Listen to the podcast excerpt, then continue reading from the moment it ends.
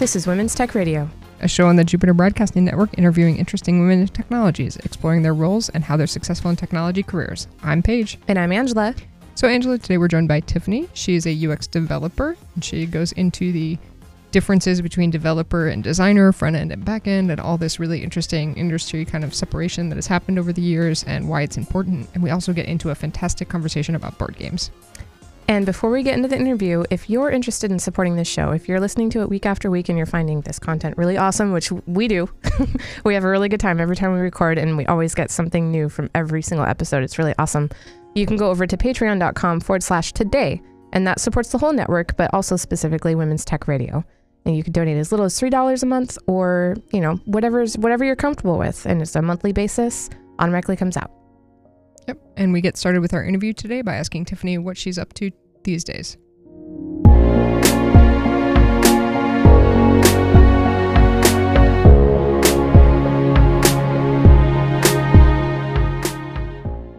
So right now in the tech field, well, I primarily identify as a UX developer. So um, as I tell people that don't really know what that means, I, I make things look pretty.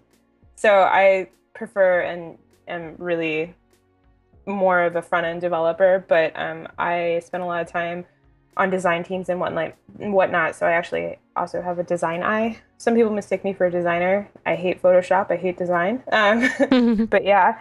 Uh, and right now I'm actually uh, freelance, and I've been freelance since November, um, doing a whole bunch of hodgepodge jobs, including some YouTube channel stuff. But so a day to day for me is just really random because it just really depends what contracts I have going and if I'm filming anything for YouTube or anything like that. So, yeah.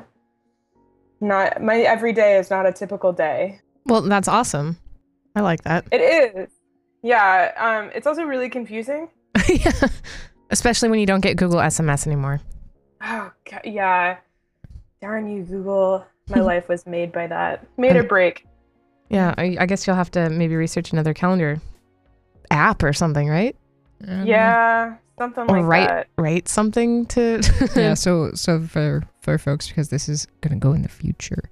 Google just turned off SMS alerts for calendaring, which I think is lame because Mhm. I used the crap out of that feature, hmm hmm but we'll figure it out.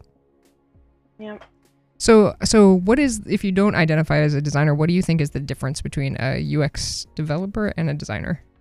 So a UX developer is somebody who, when they look at a screen and they look at essentially like what needs to be done, they think about it in terms of code. Like they think, oh, I need to do this, I need to adjust this padding, this margin, et cetera, et cetera. UX developer is more of a it's the designer side, and then a designer, specifically a UX designer, is usually um, their partner in crime um, if you're lucky enough to have a UX designer and a UX developer. And they think of things in terms of actual pixels and the modification of actual like Photoshop files and stuff like that. So they don't really code. Um, and so they're dealing mostly in like various visual software editing tools to get mockups or interaction designs, which is a big one. And UX developers work with them to have those designs come to life and also UX developers, because they work so closely and always really have an eye for that kind of stuff, UX developers also are really awesome because we um we usually have an idea of what like a good-ish sense of design or interaction would be, and we focus primarily on user interaction. When we code things, not not always necessarily what's the best way to code something. From like an efficiency standpoint of your code which gets some like really good UX developers can write super efficient, super awesome code that is also very user interactive and great for the user. But it's like this, it's like a unicorn balancing effect for that kind of stuff. So yeah, So like any other developer, you're probably not an efficiency expert unless you're an efficiency expert. yeah. but um, I am a front end developer expert, so I like it's it's really there's a phrase that was used and people have kind of stopped using it in resumes and interviews but it's pixel perfect and i feel that most ux developers while we hate the term pixel perfect like it's true I can look at mocks or I can look at mockups or specs, or I can just look at a web page and I can be like, oh, that's four pixels. It needs to be two pixels, or something like that. Or oh, that's five pixels and it needs to be six pixels. So it's just like usually we're very visual and UX developers. I've all the ones I've met really do actually want to be pixel perfect, which I hate that phrase, but it's true. That's too bad because I think that would make a great title for mm-hmm. this episode. I, I feel like I need to ask you if that's okay. Mm-hmm. Yeah, no, that's Okay. fine. You can do that. okay. Maybe I'll put it in the description. Like, even though she hates the term, find out what pixel perfect is. The only reason I hate it is because so for like years there, when people realized that front end developers existed and needed to be a thing, so there was this transition seven years ago in, in the industry. I lived and worked out in Silicon Valley, and there was this transition where they started realizing that having a software engineer does not necessarily mean that they can do every they're not full stack like you have front end software engineers and you have back end software engineers especially as more companies started developing products that were web based, like web apps and that kind of stuff, because the technology space between being good at making the front end of a web app is very different from being good at making the back end of a web, da- web app, because there's just so many languages and, and concepts involved and efficiency for both ends of those scale. And so a lot of companies started posting jobs listings, and like one of the requirements was attention to detail, pixel perfect. And it just Ah. became this like buzzword in the industry. And if you were talking with somebody and they were like, yeah, I'm pixel perfect, like 90% of the time they weren't. And it was just really frustrating because it was a buzzword and it was everybody used. right. It just, and it just kind of became vague, Yeah. it sounds like. There's this great, have you seen the, the nailed it meme? Yes. With the, was it with the kid, little baby fist? Yeah. Well, no, but so the one, there was one that went around with Cookie Monster cupcakes. Yes, with the bat, the Pinterest fails. Yes. So, um, and it's a, Oh, it's a right. thing- Yeah, yeah, yeah. Where there's like really beautiful something crafty, and then somebody tries to make it, and it's Yes. like this horrible version. Yes. Nailed it. We started doing that in our company, the company that I worked at, the large megacorp that I shall not name. We Sure. started doing that to developers. Like we would do the nailed it, where we would have the mock-up, and then we would have like what they made, Oh my and we would do like nailed it. It That's just- awesome. That's great. I just did a Pinterest fail on Monday with my kids. Nice. it was like some sort of um, flour and salt dough mix, and then you put pebbles in it with it to make a design. And my butterfly did not look like a butterfly, and none of them looked good. The pebbles were too big, and and like the, it cracked. It was just bad. yeah. And Pinterest, it's like a whole other rabbit hole of doom. I know. Well, I didn't go to Pin. I don't go to Pinterest. I make a point not to because I'll get sucked in. Um, uh, my friend did. Oh. Yeah, it was a play date. So your friend is attempting to make you a We- Pinterest addict. We jointly failed. Uh, No, I just it let her do it. Also, good. That's funny though. That is great. It, it did now. Did that was that good for like camaraderie and you know, it, I'm sure it kind of framed the culture of the of the company, but it wasn't making fun of people that worked there, was it? no, it wasn't. Um, it just started making fun of software development. It was um, Okay.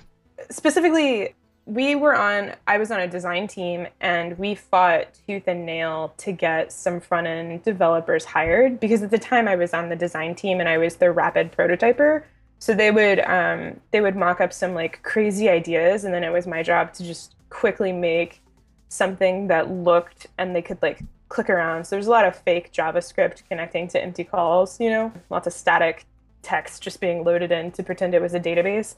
But I was the rapid prototype maker, and we really struggled. Where like our my rapid mock-ups of their stuff, proof of concepts, would look like the specs, and then like the actual product when it went over to engineering always looked really bad. So my boss made those nailed it meme jokes for a presentation with the higher ups to Mhm. convince them finally to hire front end engineers. Nice. Okay, the fact that you, you got memes in a corporate presentation in an attempt to like actually get headcount, that's impressive. Mm-hmm.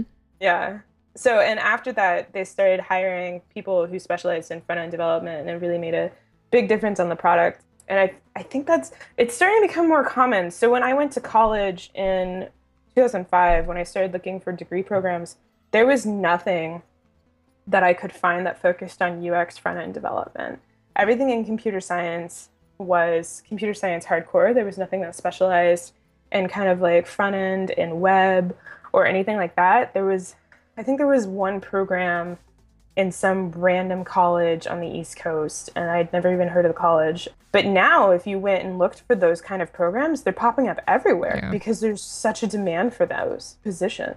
Yeah. I mean, even Stanford now has a full track for web and iOS. Yeah. Hmm. It's crazy. That's good. So where do you make the division between like front end design, back end? I mean, I know where I do, but Usually, I make the division where anything becomes visual on the screen. So, if anybody, if you're putting something on the screen, you're dealing with front end design, especially with the MVC model, so model view and controller. You can really separate front end and back end because you work with the back end team really closely to make sure that you're making the correct connections in the middle area. And then you can focus primarily on the view. And if you need to go into the middle area you can but there's definitely a lot of overlap between that area. That's where the most code conflicts happen um, on check-in.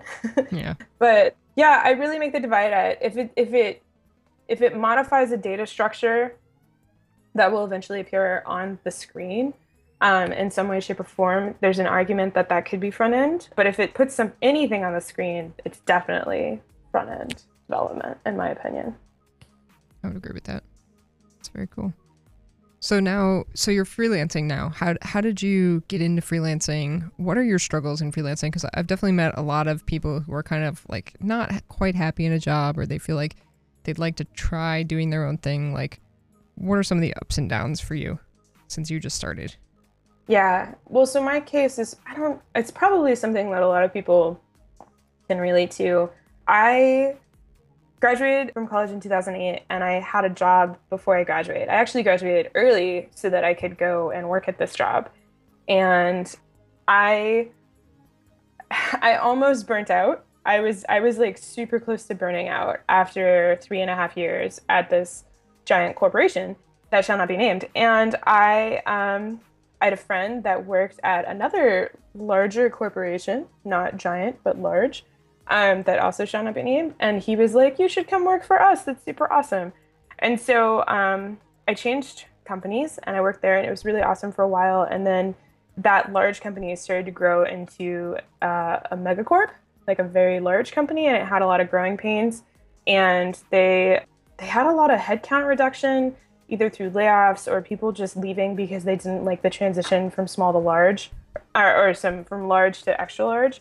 And so, in the three and a half, I was also there for three and a half years. That's basically my boiling point. In the three and a half years that I was there, I was hired when there was 9,000, or no, there was like 8,500 employees when I was hired. Wow. When I quit three and a half years later, there was over 20,000 employees, and we had a piece of software in the company that somebody made that told you how long you had been. It compared how long you had been at the company with everybody else, and like, according to that script that somebody wrote, I had been at the company more than 98% of the rest of the employees Wow. So big turnover. massive turnover and massive um, influx of new people, which meant that there was just constant turmoil and reorg. I was in my last year of evaluation, the last like full calendar year that I was there, and I had you know the employee evaluation thing. I had five different managers. What?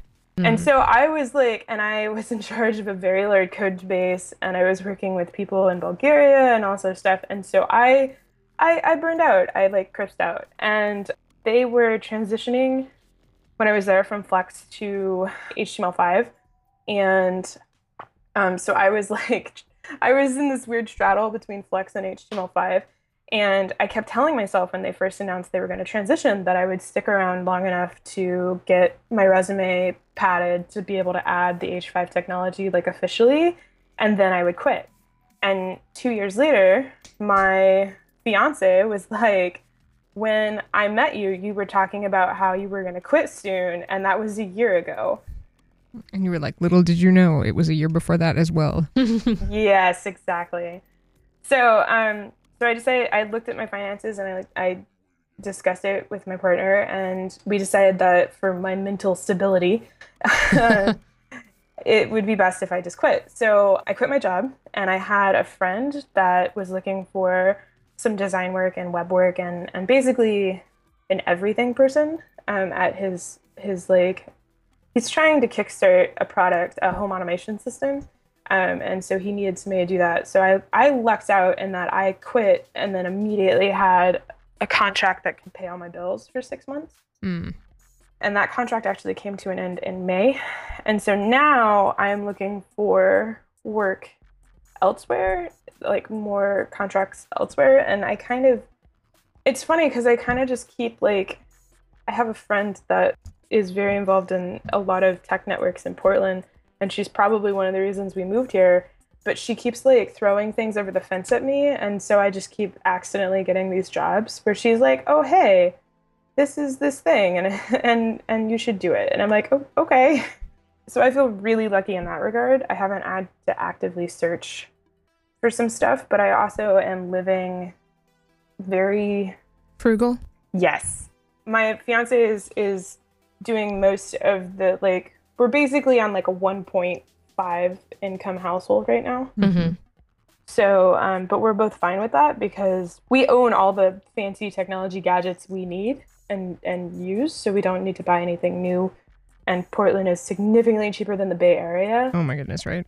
Yeah, so it's actually kind of funny because like if we had lived in the Bay, if we had continued to live in the Bay Area, I would have had to get another job that was like an actual tech job because the cost of living is just so high. And that was part of the reason we moved to Portland was so that I didn't have to get a traditional 9 to 5 tech job because I've worked for I've worked for 3 megacorps at this point. Well, two megacorps and a large company that was becoming a megacorp and I just can't do it anymore. Mm-hmm. What was one of your favorite contracts that you've done since you left your most recent megacorp job? it actually wasn't video it was it actually wasn't tech involved really at all. It was um i do some video editing. I'm very i'm i very much am into the board gaming community. And when i say that i don't mean like just playing board games. I also review board games. I play test board games for designers. I'm friends with a lot of people at publishing companies that kind of stuff. And also i'm pretty uh i'm not active on kickstarter but i'm aware of the kickstarter tabletop world and i usually know somebody that I, I have two friends right now that are running Kickstarters um, on tabletop. So I had a contract from a friend where he wanted me to do his Kickstarter videos. And so part of that involved going to PAX South in Texas in January. Oh, darn. yeah. Gosh darn. So that was a fun contract because the, the game that he wanted, he was making was about, it's basically you're like doing a mini role playing as the Goonies. Like it's you're four siblings and you're going on this crazy adventure. And so it's a co-op and it's storytelling and like there's actual numbers and stats so you can lose even if you can tell the best story in the world. Um, and so it's it was a lot of fun because i would go and my job was to film people playing it and people would just have such a blast telling these stories about how they were running around and like the mysterious forests and like you know throwing dung at trolls and all this other fun stuff. But it was it was a blast. Um, and then editing all of that footage was also a lot of fun into a video. Mm-hmm. so that was that was my most fun contract but it's it's not tech related totally fine i i think that that's one of the beauties of doing you know you know it kind of is tech related like video is still technology and but being a freelancer, being a contractor, is you kind of get some of that freedom to pick and choose projects, to be, you know, involved in a lot of things, to be a jack of all trades. Yeah, I have a friend. I um, I decided to paint. I bought my fiance an, a copy of Imperial Assault, which is a Star Wars dungeon crawling game, and I decided stupidly while he was out of town one weekend, I would surprise him and paint all of the miniatures in this game. And oh, there's wow. about yeah, there's um there's about 40 miniatures and they're like super detailed Star Wars, like stormtroopers and Darth Vader and ATSTs and um, the heroes like Han Solo and Chewbacca and Luke and all that. And it was stupid and insane, but like at the end of it, um, I was able to tell the internet. I was I was able to tweet about it because I didn't tweet while I was doing it because it was a surprise. And one of my friends online was like, "Hey, actually, can I pay you to paint my set?" Oh my gosh. Yeah, so it's this weird, funny thing where it was just like, because I because I'm freelance and I can just basically do whatever. You can say, yeah, that's a project I'd like to do. Yeah, I can get money uh, for painting miniatures, which is hilarious to me and a lot of fun, but also makes my carpal tunnel carpal tunnel way worse. yeah, right. Miniature painting is like the worst thing for that. So okay, so it sounds like you are super into board games. You review board games. Do you have like a YouTube channel or something? Yeah. So I review board games, and my YouTube channel is the One Tar. I also am on Twitter as the One Tar. I'm very active on Twitter. Most recently, if you go to my channel, most recently I was doing an unpacking series where when we moved, we packed all our board games up, and then somebody on Twitter was like, "You should make videos when you unpack them." And so I was like, "Okay," and then I did, and so I have 24 episodes of me just unpacking a box. It's like re Wow. re unbo- unboxings. Yeah, but like people are apparently really into them because they just want to know what's in the box. Yeah. So what is in the box usually? Like All all of my board games. oh okay oh so it's they what see your board- collection, really. right okay. Yeah, So do you do you pack the box or is it? I did pack the box. 'Cause No, they this is when we moved. Yeah. Oh oh okay I got it. I thought you were like. I, well, I wasn't sure if you were buying new board games and be like, oh, what could be in here, or or if you were like putting stuff in there for the show. But okay, Nope. so it's a result of moving. Got it. That's great. Yeah. Okay, so I'm I'm a bit of a board game player myself. I'm not huge. I don't have a YouTube channel, but uh, I'm always interested in co-op board games because I find that it's the best way for me to get people who aren't board game people to play with me. And a lot of my Mm. friends, for some reason, aren't board game people. So what should I play? Well, what have you played? Uh, Pandemic, Mm-hmm. um, Zombie Panic, Castle Panic, uh, Forbidden Island, and Forbidden Desert. Okay. So, um, if you feel like you're ready for like a level up on your co-op experience, and you want to go, if you like the zombie stuff, there's a game that's really popular right now. It's called Dead of Winter. It's produced by Plaid Hat Games, and it's designed by John Gilmour and Isaac Vegas, I think is his last name. But you are survivors. Every player, it's kind of this weird. The theme is kind of weird, but there's the zombie like apocalypse has happened, so there's zombies everywhere and it's the middle of winter, hence the name of the game. And you control every player controls a group of survivors, um, and you're trying to work together to make sure there's enough food stocked in your like little base, and also to make sure that no zombies break into the base. And you also can send your survivors out into the town at the various locations to like look for things like food or fuel or that kind of stuff. So it's co-op in that regard. And in addition to that, everybody has a secret objective that they are working for. So, like, for example, your secret objective might be at the end of the game, you want there to be five med kits in the base, right? And so those are secrets. So you're all working together, but you're also trying to accomplish your goal. And sometimes you trying to accomplish your secret goal might hinder the like survival of the whole group because you're like, well, my goal needs more med kits, but we actually need more food. Hmm. Which do I play? So it's like co-op with secret personal goals. Yeah, exactly. And if you want to take it a step up, you can include the saboteur when you deal out the secret goals. Oh yeah. And the saboteur's secret goal is to accomplish his secret goal and also ensure that the rest of the, the players don't win.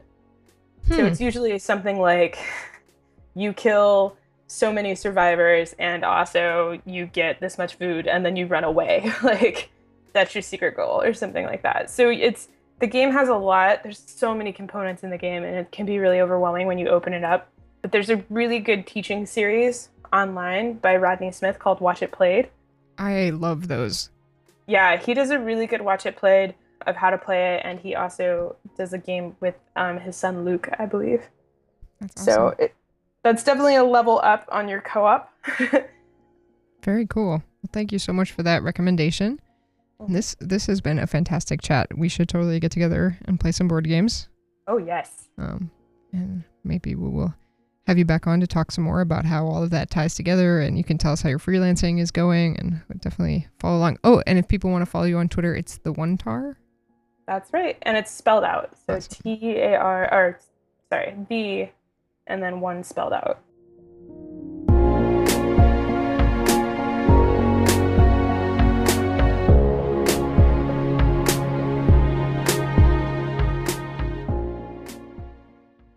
Thank you for listening to this episode of Women's Tech Radio. Remember, you can contact us by emailing WTR at jupiterbroadcasting.com.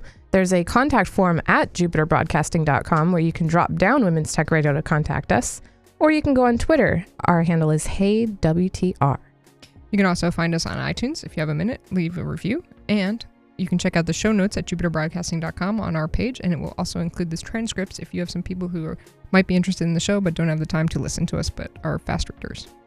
Thanks so much.